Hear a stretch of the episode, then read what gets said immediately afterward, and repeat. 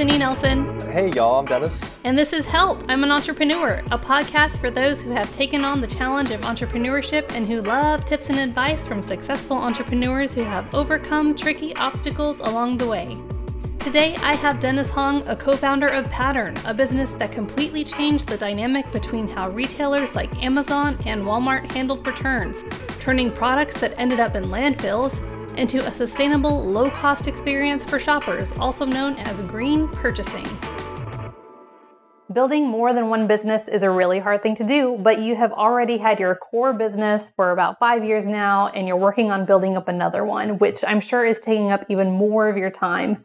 Tell me a little bit about how you handle time management between working on two businesses and how that impacts you.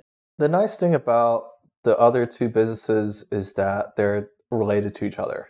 Patturn is a software that helps manage retails and returns. And then we have two other brands. We have a brand known as Gender, which is our essentially own branded website where we sell a lot of the returns that we get. Mm-hmm. And on top of that, we have another website known as 40 Surplus and Liquidations, where we essentially take these truckloads and try to wholesale it to even smaller companies. The nice part is that it's within the same realm of returns, but you're marketing it to two different segments on one hand, for our personal website gender, it's more geared towards B2C's audience, right? Uh, but for 40 surplus liquidations, we're still trying to figure out our customer persona and what works. And I'd say in terms of managing it, it's actually not bad. Like, like time management is pretty. yeah, time good. management is I think it's fantastic. I recently pivoted from doing a lot of just daily operations into actually doing a lot more business development lately. Mm-hmm. I've been on a little bit of a different mindset this past month. And how would you say that you do that? Is it delegation or how? It's 100%, it's 100% delegation, right? Just because at the end of the day, as an early stage like founder still, right, and as, as a small business owner,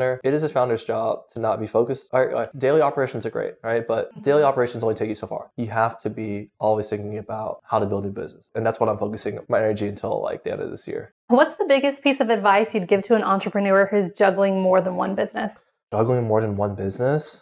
I'd say take a step back. Like if if one business already works, why not put why not divvy all of the chips into that one? That's what I'd say, right? Like I'd say focus on that one piece. And if you can fully automate every single piece of that business, then look into starting something new if that's something that interests you. But if you don't, if you still feel bogged down with just daily work or just doing business development, then I'd say focus on that one. And as your business continues to grow, what's next for you? Is there anything that you're working on now that you're really passionate about?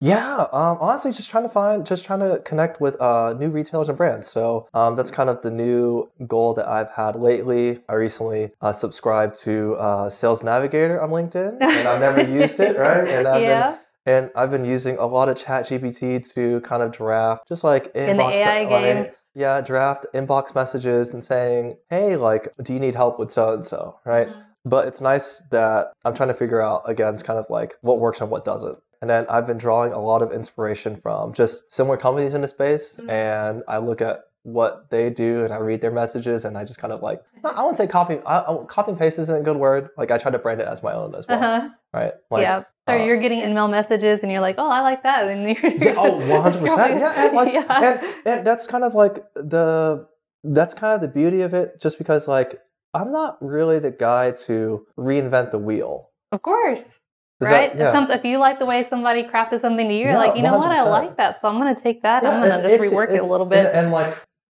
and even like how you pitched like our company, like Patturn today, I was like, whoa, whoa, I like that a lot. Like that's crazy. Like I've never, and and I'm pretty sure like for your company too, it took you like a minute to figure out like exactly what, how to like exactly how to it. like pitch your company right? And then again, that's still like and it changes over time, yeah, right? 100, 150,000 percent, right? Like yeah.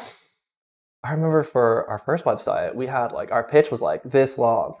Oh yeah, like, it was like three paragraphs. Yeah, I was like, let's oh, get that down. Yeah, let's narrow it down to like five. This elevator is like fifteen stories. Yeah, yeah exactly, exactly, right. Like, and we've narrowed it down to essentially um, like five words. We simplify returns and e-commerce for brands and retailers, and that's mm-hmm. the easiest way to explain it. Now you got it. Now it's I think so, but you know, like it, I'm, I'm open to change. If something sounds way better, we're gonna stick with. We're gonna we're gonna probably switch to that too. Yeah. But I I'll, I love reading like um, just like competitors' websites just to draw inspiration. And then I'll be like, I'll, I'll just like go to chat GPT, copy and paste kind of like their pitch and be like, hey, reword this. And then like I'll like keep playing it over and over again to see like kind of like what it generates. And that kind of gives me ideas of what to do next. Like coming up with this stuff was tough. Like, cause you don't want to like, you don't want to copy exactly what they're saying, right? You want to try to give it your spin, right? And I remember I'd spend you know, like two or three hours, like a day, like just on like how do we pitch our company, and that for like maybe like six months. Yeah, I remember when I was in sales. I mean, I would just like be sitting there and like trying, you know, typing up a thing, typing up another thing, typing up another thing, looking Yeah. up a tool, typing yeah, up another A/B, thing. A/B testing. It's A/B Yep. testing. Yep. Oh yeah, Yep, yep. I remember the day, and you're still in sales. I mean, as an entrepreneur, you're still you in, have you're to be. You, in sales. that's you know, if if I if, if I was going to give anyone advice, like for, especially for entrepreneurs, like the first thing you should figure out is your sales process. Like first thing, like in my opinion, like you don't even need a product. You have to be a really good salesperson. You can get someone excited for whatever it is, whatever the heck it is you're building, whatever the heck it is you're selling, then you've got them locked. Mm-hmm. You just got to be a great salesperson. oh yeah. I mean, you have to get someone just excited as you are about your product Exactly. or service. Exactly, right? And I think it's such a valuable asset for your company if you figure that out as soon as you can.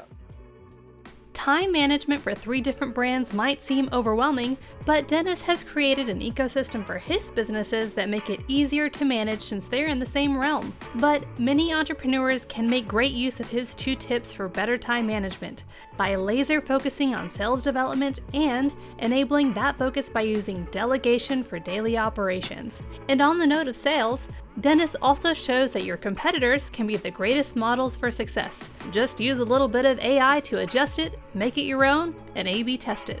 That process can be a great stepping stone to becoming a seasoned salesperson that gets customers excited about your product or service, just as Dennis has for his customers now and the customers he has to come.